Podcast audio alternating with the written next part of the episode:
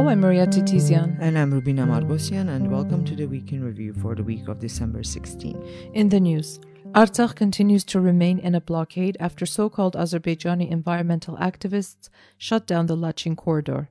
After international pressure, Azerbaijani authorities restore natural gas supply to Artsakh, and Armenia's parliament adopts a bill on creating a Ministry of Internal Affairs. It is the fifth day of the total blockade of Artsakh. This morning, Artsakh State Minister Ruben Vardanyan announced that the gas supply, however, has been restored, which was cut off on December 13. He also said that there is a possibility that the Goris Stepanakert highway will be open today. At the time of recording, the road remains blocked. On December 12, 2022, at 10:30 a.m., a group of Azerbaijanis claiming to be environmental activists blocked the Lachin corridor linking Armenia with Artsakh, effectively isolating the 120,000 strong population of Artsakh. Initially, the so-called environmental activists demanded entry to the mines of Kashen and Drmbon in the Mardakert region. On December 10, a number of Azerbaijanis tried to enter the mines. The NKR Info Center reported that a one-time visual observation in the in these mines was allowed by the command of the peacekeeping mission. This is the Russian peacekeeping mission. Since the visit was not agreed to with the authorities of Artsakh and the company exploiting the mines in due course, the group's entry to the territory of the mines was spontaneously blocked by the employees of the mining company and residents of adjacent communities. As a result of the blockade of the corridor, hundreds of civilian vehicles were stranded on the Shushi Karindak intersection where the Azerbaijanis had blocked the road. Over 1,100 people, including 270 children who were in Armenia participating in a number of events, including the Junior Eurovision, are unable to return home to Artsakh. On the evening of December 13, Azerbaijan also cut off the gas supply to the republic. The Russian peacekeepers have been unable to resolve the evolving situation, triggering a pending humanitarian catastrophe as Artsakh has limited supply of fuel and medication uh, and as we mentioned, the gas supply was restored earlier today. Artak Beklaryan, advisor to State Minister Ruben Vardanyan, is staging a sit-in in front of the UN office in Yerevan, demanding international pressure on Baku to open the corridor. Yesterday, Beklaryan, accompanied by Artsakh's human rights defender Gegham Stepanyan and former ombudsman, held protest actions in front of the embassies of the five permanent members of the UN Security Council, Russia, US, UK, France, and China. And Rubina um, you know, Gegham Stepanyan and Artak Beklaryan and the acting foreign minister of Artsakh, David Babayan, they're all in Yerevan because they yeah. can't go back. And a number of countries, among them the US, France, Canada, as well as the EU, called on Azerbaijan to immediately open the corridor and restore gas supply to Artsakh. Russia's foreign ministry representative Maria Zakharova stated during a weekly briefing that Russia is concerned about the situation in the Lachin corridor, which, according to her, is the result of a disagreement regarding the exploitation of the mines between Artsakh and Azerbaijan. Zakharova called any criticism of the action of the peacekeepers deployed in Artsakh as unfounded, stating that the Russian peacekeeping contingent is effectively fulfilling its task acting as a guarantor of stability in the region. And yesterday, the Azerbaijani, these so called environmentalists, updated their demands. The new demands are to establish the control of Azerbaijani state institutions, including the Ministry of Internal Affairs, the State Border Service, and the State Customs. Uh, on the territory of Nagorno Karabakh with their separate checkpoints, to place border service and custom committee checkpoints on the border with Armenia at the entrance of the Lachin corridor. Open source investigations by several media outlets found that many of these so-called eco super activists uh, blocking the highway are affiliated with and are funded by the Azerbaijani government. There are so many photos of these right. activists mm-hmm. who are pro- uh, blocking the corridor, as like with one with Ramil Safarov. There's a video circulating on uh, social media of these of the of this activist Azerbaijani activist holding um, a dove because they were going to release 44 doves into the air, um, which was really quite cynical, you know, Rubina, because it symbolizes the 44 days of the of, the, of war and death of and war and death, right? And the woman wearing a fur coat is squeezed the dove or pigeon, whatever it was, um, so tightly that the the poor animal died in her hands. And, and as she let it go obviously it fell. Um, and um, it's just the really sim- the absurdity of the whole, of, of, the whole thing. uh, and it yeah, just symbolized symbolism. so much. And you know now there's images and, and gifs and and there's even a, a twitter page um, dedicated to the dead pigeon. It's if the situation wasn't so horrific it would be comical Um, but this is a kind of situation that we're in at the moment. But we're also that's a conversation we're we're having is like even a, a cynical, comical, absurd situation such as this one uh, has put us in a blockade. Yeah. So yeah. Uh, that's how fragile also the situation uh, is. and we feel uh, helpless. We feel well. Oh, absolutely. Well, um, today also a group of uh, the EU monitoring mission that has been in uh, on Armenian territory. In they the also, Syunik region, right? yes. They visited the Goris Stepanakert highway to also take a look and monitor the situation there. And also today, as well as on December 14, video footage showed that the Azerbaijani activists allowed Russian peacekeepers to carry humanitarian aid through the corridor. This, But we're not sure what that is. We're not sure Yeah. what the yeah uh, the trucks and, and, and the other interesting thing that you know I think also needs to be talked about is that Azeri TV had brought this large screen to that point, and they were watching the the semifinals of the World Cup. Um, so there you have the Russian peacekeepers on the one hand, and then you have the Azeris, so-called activists, watching a football game. Well, 120,000 people are in a total blockade. Again, or there's no medicine, or like people need, needing Right. surgery, emergency children have been separated from their parents. Uh, Ten-year-olds, fourteen-year-olds. It's just uh, insane. Well, uh, and at one point when the Russian peacekeepers were playing the Earth song by Michael Jackson, did, Yeah, I don't know. Yeah, it, I I thought it was the the anyway. So this is the kind of situation that we're in at the moment. well, we do have uh, chronological updates on our website, so that's why we're taking the freedom to talk a little bit more about the videos and everything because every statement, every everything that has happened in the past five day, Yeah, days is on our website. So please check it out. Uh, for sure. Well, on December 14, the Armenian parliament adopted a statement regarding the blockade of the Lachin corridor and the disruption of the gas supply to Artsakh, calling on Russia to take necessary measures to ensure that the provisions of the November 9, 2020 trilateral statement are implemented in the zone of responsibility of the Russian peacekeeping mission. I was just going to say that I think it's also important to note that, you know, we don't have it here in our in our script, but by blocking the Lachin corridor, uh, what Azerbaijan is uh, in fact uh, reneging on this particular statement that said that the Lachin corridor would remain open under the supervision of the Russian peacekeepers and there should be freedom of movement. And obviously, that is not happening now. Well, the Armenian parliament also called on the international community to strongly and directly condemn the actions of Azerbaijan and take measures to prevent the unfolding of a humanitarian disaster in Nagorno Karabakh.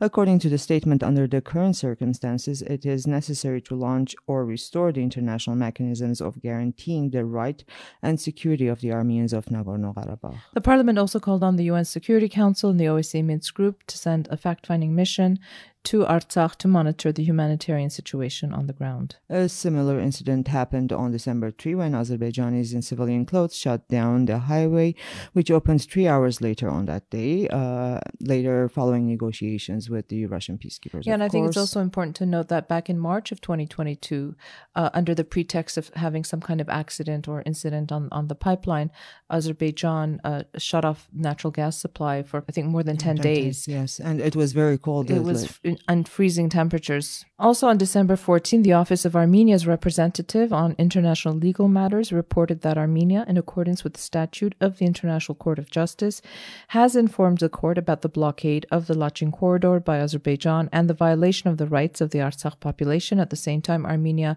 applied to the European Court of Human Rights requesting the ECHR to indicate or to apply interim measures against Azerbaijan and obligate Azerbaijan to unblock the corridor. Yesterday, the government's representative on international legal matters reported that the European Court of Human Rights has made a decision upon Armenia's appeal to give Azerbaijan time until 4 p.m. on December 19 CET to respond to Armenia's request on interim measures. The court will make a decision after that. And yesterday, the human rights defenders of Armenia and Artsakh published a joint ad hoc public report called The Humanitarian Consequences of the Blockade of the Only Road Connecting Artsakh with Armenia and the World.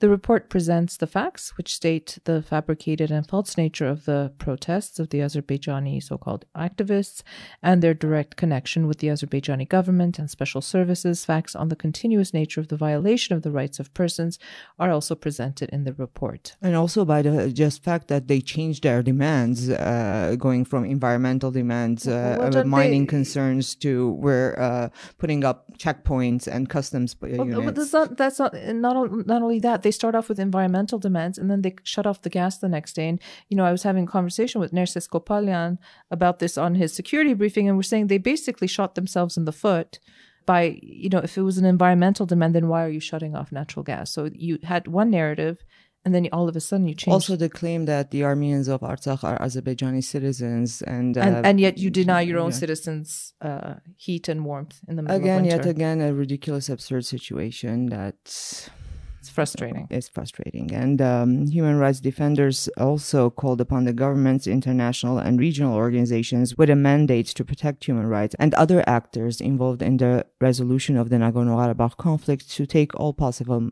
to take all possible measures to stop the humanitarian crisis in Artsakh that is deepening daily. And the report is it's important to mention is based on the analysis of the events that took place between December 12 and 14. And I had a chance today to sit down with Christina Grigorian, Armenia's human rights defender, uh, to talk about this report. Um, I really encourage you to listen to it because she gives a um, a really detailed explanation of the rights that have been violated, the legal instruments uh, that Armenia has in its toolbox.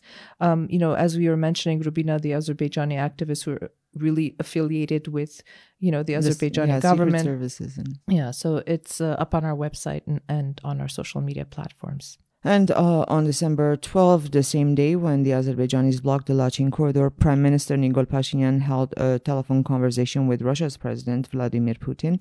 They discussed issues related to the solution of the situation of the Lachin corridor. Pashinyan emphasized the importance of ensuring uninterrupted communication between Armenia and Nagorno-Karabakh and the implementation of consistent steps by the Russian peacekeeping mission in that direction. The sides referred to the process of unblocking regional infrastructure as well as um, to the implementation of the trilateral statements of November 9, 2020. This was uh, the one that ended the war, January 11 and November 26, 2021, and October 31, 2022. On that same day, Putin also had a phone conversation with Azerbaijan's President Ilham Aliyev. According to the Kremlin, the presidents of Russia and Azerbaijan discussed the implementation of trilateral agreements between Yerevan, Moscow, and Baku. Now, speaking of these trilateral agreements, Rubina, you know, with this blockade, there has been a call to um, launch a humanitarian airlift, if possible, to get necessary supplies to the population of Artsakh. And a number of people started this.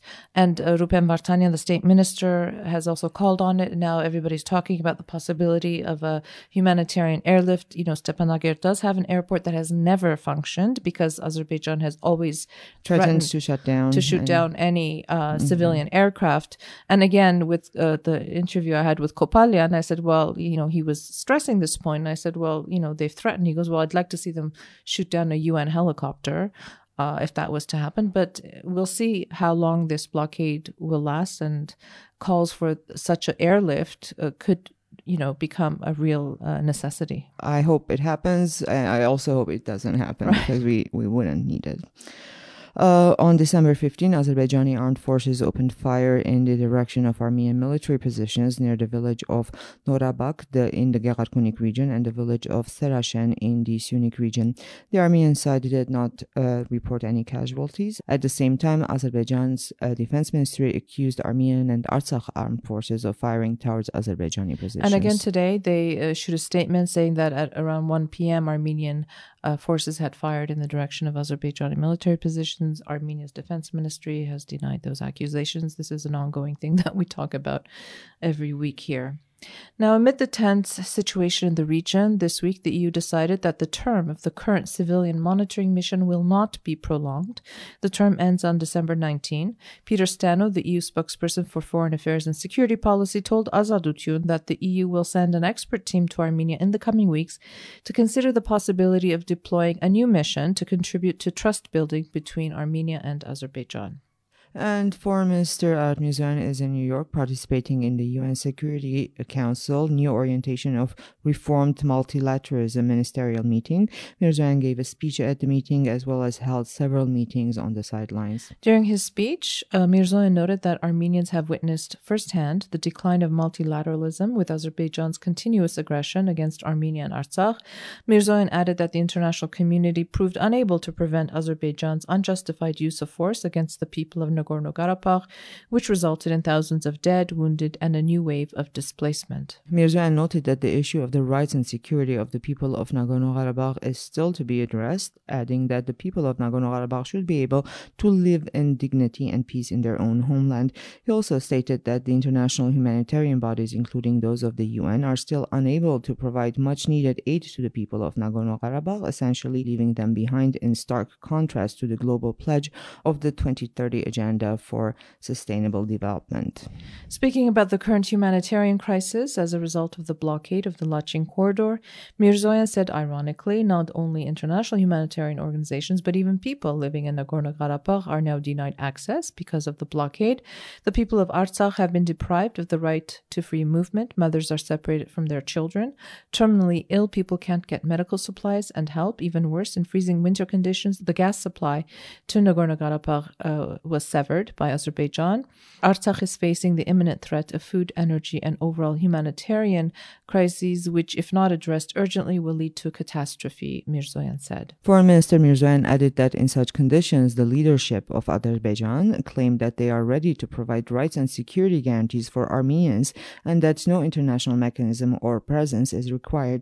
He stated that the situation at hand is illustrative of how they imagine these guarantees, adding that along with Azerbaijan's refusal to hold dialogue with Stepanakert on their rights and security, this position testifies to the fact that Baku continues pursuing a genocidal policy towards the Armenians of Nagorno Karabakh. Mirzoyan also spoke about Armenian Azerbaijani normalization, stating that Baku refuses to fulfill its obligations in refusing to return Armenian prisoners of war, as well as withdrawing from Armenia's sovereign territory. Again, as a reminder, there are uh, many Azerbaijani troops on sovereign Armenian territory. And while in New York, Mirzoyan met with UN Secretary General Antonio Guterres, the Foreign Minister of India, the UK Minister of State uh, for the Middle East, uh, and the UN, and many others. And uh, earlier in the week, uh, Foreign Minister Mirzoyan also had a phone conversation with the U.S. Assistant Secretary of State for European and Eurasian Affairs, Karen Donfried. They discussed issues related to regional security and stability. The sides exchanged views on the normalization of relations between Armenia and Azerbaijan, and of course, the Nagorno Karabakh conflict. Border security and the delimitation process between Armenia and Azerbaijan, as well as the unblocking of transport infrastructures in the region, were also touched upon during the phone call. Mirzoyan told Donfried that the security situation in the region is fragile and the chance of new provocations by Azerbaijan remains high. This was happened on December 9, and clearly um, what he said was absolutely true. And during a House Foreign Affairs Committee hearing on U.S. policy in the South Caucasus, Donfried stated that she will be meeting a high ranking Azerbaijani official in Washington and will insist on ensuring freedom of movement. Asked about U.S. military aid to Azerbaijan, she stated that the U.S. makes sure that it is not used against Armenia. Speaking about the peace treaty to be signed, um, I don't know if that's even possible at this point between Armenia and Azerbaijan.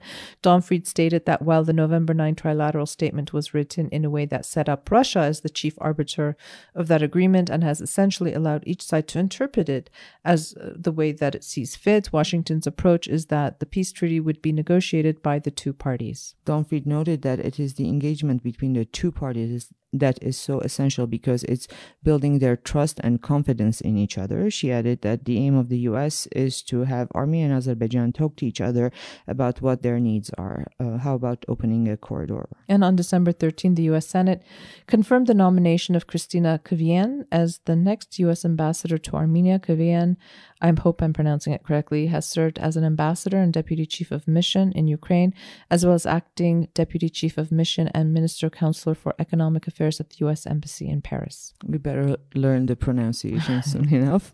And uh, yesterday, outgoing U.S. Ambassador Lynn Tracy was received by Armenia's Defense Minister Suren Papikyan. They discussed Armenia-U.S. bilateral relations as well as regional security issues. Papikyan noted that the international community must condemn Azerbaijan for blocking the Lachin corridor. He expressed his appreciation for Tracy's work as U.S. ambassador to Armenia. This week's Security Council Secretary Armen Grigorian was in the UK, Finland, and Sweden for official visits.